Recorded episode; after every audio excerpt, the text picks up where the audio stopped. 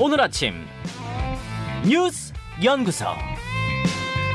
오늘 아침 뉴스의 맥을 짚어드리는 시간 뉴스 연구소 오늘도 두 분의 연구위원 함께합니다. CBS 김광일 기자, 뉴스톱 김준일 수석 에디터 어서 오십시오. 안녕하세요. 네, 김광일 기자. 아, 예. 지금까지 사망 실종자 상황들 좀 정리해 주시죠. 네, 일단 사망자가 이제 폭우로 인한 사망자가 41명, 실종자가 9명 이렇게 해서 사망 실종 합해, 합해서 50명까지 지금 집계가 되고 있습니다. 50명까지. 예. 아, 예천의 산사태로 실종됐던 분들은 지금 아직도 생사를 알지 못하는 분들이 남아 있는 상태고요. 밤 사이에도 수색을 좀 계속했었는데 예, 예. 추가 어, 발견은 없었습니다. 그렇죠. 이런 상황에 오늘 또 물폭탄이 쏟아진다니까 참 걱정이 이만저만이 아닌데요. 아, 정치권에서는 이 폭우 상황 속에서 뭐 골프를 쳤던 시장 뭐 이런 분들이 지금 도마에 올랐어요. 네, 홍준표 대구시장이 지난 주말에 골프 쳤던 게 알려지면서 논란이 되고 있습니다. 네. 토요일 날 낮에 1시간 정도 쳤어요. 치다가 어, 비가 너무 많이 오면서 골프장이 아예 문을 닫았고 그러면서 나왔거든요. 폭우로 문을 닫았어요. 네, 음. 이 사실이 스픽스라는 온라인 매체 보도로 전해졌고 민주당 대구시당에서 총리실이 감찰해야 된다라고까지 세게 논평을 내면서 이슈가 커졌습니다. 네, 홍준표 시장이 어제 이 부분에 대한 뭐 기자들의 질의응답에 응했지요. 국회 왔을 때 기자들이 물어봤는데요. 예. 트집 잡지 마세요라고 얘기를 했습니다. 요거는 직접 화면이 영상이 준비되어 있죠. 들어보시겠습니다. 내가 비상근무 지시한 일이 없어요.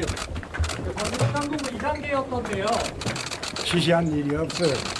일각에서 좀 부적절한 타순이었다라는 비판에 대해서 좀 시장님 어떻게 보세요? 부적절하지 않았습니다. 그게 어느 시대의 법입니까? 주말에 공무원들이 자유스럽게 개인 활동을 하는 겁니다. 예? 기자분들은 주말에 그럼 나오라고 하면 그냥 나옵니까?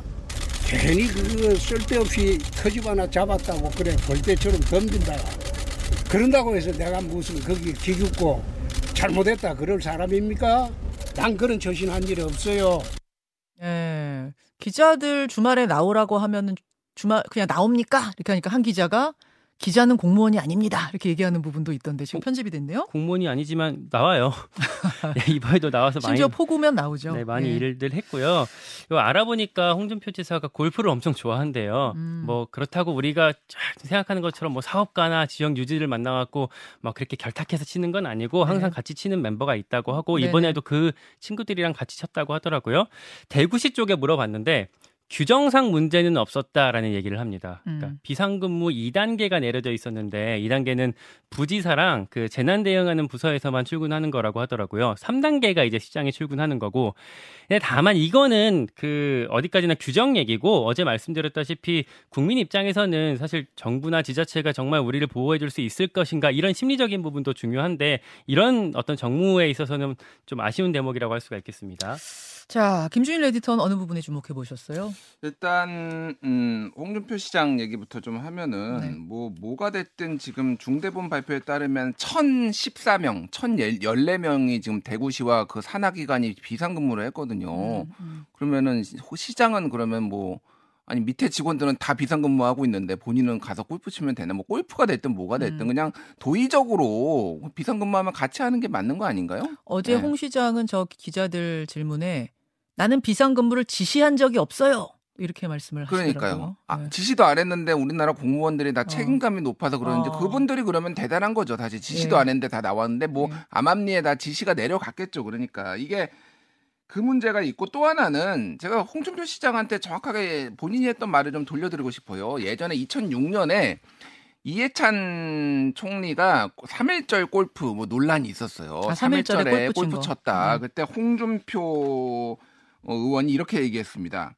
기자회견을 가졌어요. 고의든 과실이든 결과에 대해 무한 책임을 지는 게 정치적 책임이고 정치인의 도리라면서 이해찬 사퇴하라고 그랬거든요.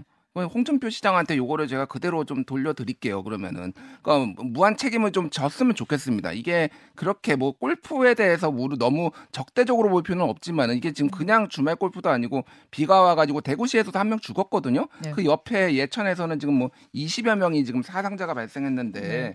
이게 지금 굉장히 무책임하다 뭐 이런 얘기는 안 할 수가 없고 전체적으로 보면은 이번 재난에 지금 이 기- 기관들 은 그런 컨셉은 컨셉이라기보다는 지금 무책임입니다. 키워드는 그러니까 음. 아무도 책임 안 지고 타 책임 떠넘기기 하고 있어요 지금. 그러니까 홍수와 관련해서 지금 이게 범람할 가능성이 있다라고 얘기를 했는데 흥덕구청, 청주시, 지금 네. 충북도 누가 이 도로를 관할을 하느냐 이거 가지고 그리고 그 미천호를 가지고 누가 지금 이거를 관리를 하느냐 가지고 지금 서로 다 경찰한테 떠넘기고 저 지자체한테 떠넘기고 하고 있고 그 말씀하시니까 제가 이제 또 떠오르는 것이 음. 어제 타임라인 그날 그 오송 지하차도 사고가 난 날, 날의 타임라인은 제가 쭉 소개를 해드렸어요. 그러니까 이 홍수 통제소에서부터 전화가 새벽부터 갔고 7시 한 40분께 주민이 119에 신고했고 현장에 감리 단장이 8시께 112 신고했고 소개 드렸는데 하나 더 알려진 게 그 공사 현장의 감리 단장이 7시에도 한 차례 더 신고를 했답니다. 두 번 했다고. 예. 그분 신고만 두 번이었던 거예요, 심지어. 음. 그러니까 도대체 그 시간 동안은 누가 뭘 한 것인가. 아, 이게 좀 생각할수록 좀 화가 나는 막을 수 부분입니다. 있던 기회가 그렇게 보면 한 다섯 번 정도가 있었던 건데 그게 의사소통이 충분히 이루어지지 못했고 누구 하나 책임감 있게 결정을 내리지 못했던 게 이번 사고의 여러 배경 중에 하나로 꼽을 수가 있겠습니다. 요거 하나만 더 예. 말씀드리면은 이게 지방 이제 지자체에서도 문제가 있는데 이 중앙 정부나 이제 중앙에 있는 정치인들도 저는 상당히 좀 무책임하거나 지금 그런 모습을 보이는데 일단 대통령실에서 발표를 했어요. 국가 하천을 제외한 하천은 지방 정부 책임이다. 음. 예산만 주는 거지 여기서 관리해야 된다라는 건데 맞죠? 팩트는 맞는데 지금 이 상황에서 이게 맞을 거냐? 윤석열 대통령이 맨날 얘기한 게 더 벅스탑스 히어 그래가지고 모든 책임은 나한테 끝난다라고 얘기를 하는데 이 상황에서 이게 마치 책임 전가하는 듯이 꼬리 자르는 것 같은 느낌이고 지금 국무조정실 감사가 들어갔는데 이게 이제 약간 타이밍이 안 맞다는 얘기예요. 왜냐하면 완전히 재해가 끝난 게 아닌데 이런 데서 감사 들어가면 완전 다 마비돼 버리거든요. 그러니까 이게 재난 수습이라도 하고 이것도 역시 그러니까 밑에 누가 잘못했는지 시시비비는 따져야 되는데 지금 이거를 밑에 사람들이 잘못했어요라고 좀 책임을 떠넘기는 것 같은 문제도 좀 있어 보이고 원희룡 장관은 어저께 현장에서 기자회견하는데 견인차 들어가야 된다고 하는데 그 앞에서 굳이 기자회견을 했어야 되는가? 이게 보여주기식 아닌가? 뭐 그러고 뭐 이를테면은 뭐 어, 김기현 대표도 대통령이 많이 화나셨다. 뭐 이런 얘기를 또 가서 해가지고 이것도 논란이 됐어요. 지금 대통령이 화난 게 문제야 지금. 그러니까 이게 전체적으로 보면은 다 무책임하게 지금 책임을 떠넘기거나 어, 권력의 눈치를 보거나 이런 식으로 지금 모든 게 되고 있다. 정말로 일선에서 열심히 뛰는 공무원들도 많이 있습니다. 뭐 누가 시키지 않아도 자기 할 일을 찾아서 묵묵히 하고 있는 그런 분들이 또 이런 이제 인사들의 특히 고위 공무원들의 행보를 보면서 더 속상하진 않을까 저는 그런 생각도 들더라고요. 자, 두 번째 이슈로 넘어갑니다. 낮은 자세 조국 어제 조국 전 장관의 항소심 공판이 있었죠. 입장이 좀 바뀌었습니까? 정확히는 입장보다는 태도가 바뀌었습니다. 낮은 자세라고 하는 게 이제 본인 표현이었거든요. 음. 법원 들어가면서 취재진 앞에 서서 보다 낮은 자세로 진솔한 소명을 하겠습니다. 정경심 교수 유죄가 확정된 이후 가족들은 이를 겸허히 받아들이고 있습니다 라고 말을 했어요. 톤이 달라졌어요. 그러니까 이게 지난번에 그 본인 1심 선고했을 때 5개월 전에 예. 그때 뭐라고 했었냐면 검찰 언론 보수야당이 사모펀드로 십자포화를 퍼, 퍼부었는데 그거로는 기소가 안 되지 않았냐라고 나를 세웠었거든요. 아, 그때랑은 확 이제 사뭇 다르죠 결이. 음. 어제 말씀드렸다시피 검찰이 압박했던 게 어느 정도 영향을 미친 것 같아요. 그러니까 딸 조민 씨 기소 여부 관련해서 검찰이 했던 말이 반성하는 태도가 가장 중요한 요소다. 그리고 조국 정경심 정경심 항소심에서 두 사람의 입장 변화도 확인해야 된다라고 검찰이 얘기를 했었거든요. 예, 예. 네, 태도가 변화한 거죠 거기에 대해서. 그러니까 지금 어머니와 공범으로 조민 씨는 기재가 돼 있는데 검찰이 이제 가족이라는 걸 배려해서 기소를 안 한 상태. 그 기소, 그러니까 어머니만 지금 기소가 되어 있고 어, 딸은 아직 남아 있는 상태거든요. 그렇죠. 어떻게 보면 볼모로 잡혀 있다 있는 상황이라고 조국 장관 입장에서 볼 수가 있을 텐데 태도가 바뀐 만큼 입자 그 어떤 어 어떤 입장 자체를 바꾸진 않았어요. 음. 막상 재판에 들어가서는 난 모른다. 어, 예전에 민정수석 이런 것들 하면서 눈코 뜰 새 없이 바빴다. 뭐 이런 입장을 그대로 유지를 했습니다. 음. 그러니까 조민 씨에 대해서 기소 가능성이 낮다라는 얘기가 검찰 안팎에서 흘러나왔었는데 조국 장 관이 태도는 바꾸지만 바꿨지만 입장은 어느 정도 유지한 거 이게 어느 정도 영향을 미칠지 앞으로 음. 지켜봐야겠습니다. 그러니까 입장을 유지했다는 건 공모 혐의 부인하고 있는 그 입장은 계속 유지다 네, 그거죠. 자녀 입시 예. 비리 혐의에 관해서요. 자, 김준일 에디터. 예. 어떤 부분 눈여겨 보셨어요? 일단 뭐 조국 장관이 이제 이에 앞서 가지고 아들 조원 씨가 연세대 석사학위 반납 그리고 예. 조민 씨가 부산대와 고려대를 상대로 한 소송 취하 뭐 이게 일련의 과정들이 이제 이런 정도의 입장 변화는 어느 정도 예견됐다. 그러니까 굉장히 그리고 최근에 조국 장관이 전체적으로 보면은 뭐 아직도 억울함은 호소하지만은 좀 로키로 조금 자세를 낮추는 게 많이 보였어요. 음. 그래서 아까 얘기했지만 이게 이제 조민 씨를 이제 검 찰이 기소하겠다. 이게 8월 26일이 공소시효거든요. 부산대 관련해서는. 예, 예. 그러니까 요거와 관련 연관이 있다. 이제 가족들이 뭐 순환을 당했다 이런 인식들이 있는 것 같은데, 예. 그러니까 뭐 이제 어쨌든 현재까지 이제 이 혐의는 인정 안 하고 있는 것도 맞고 또 그렇죠. 하나는 이제 검찰의 이게 태도가 맞느냐는 좀 짚고 넘어가지 않을 수가 없어요. 그러니까 지금 검찰은 조국 장관이 전 장관이 혐의를 인정을 하면은 어 기소 안 할 수도 있다 이거거든요. 아니 조민이 잘못했으면은 그냥 검토해서 기소하면 됩니다. 이거를 왜 조국 장관하고 연결해 짓죠? 그러니까 이게 일종의 굉장히 어떻게 뭐 협박처럼 좀 느끼는 분도 있다라는 거예요. 어. 그래서 검찰이 상당히 좀 무리수를 던지고 있다 이거를 음. 실토해라. 안 하면은 가족 협- 기소할게 뭐 이게 좀 부적절한 것 같고 김준일 에디터는 기소할 거면 그냥 기소하는 게 낫다, 조민 씨. 아니 그냥 하면 되죠. 판단을 하면 돼요. 음. 뭐 기소하면 하는 거고 뭐 이게 사례가 없는 것도 아니고 당사자들이 음. 안한 경우도 있고 한 경우도 있으니까 좀 네. 검찰의 판단을 존중합니다. 근데 이거를 조국 장관 너 자백해하고 연결해 짓는다? 굉장히 남들이 봐도 이상하죠 이거는.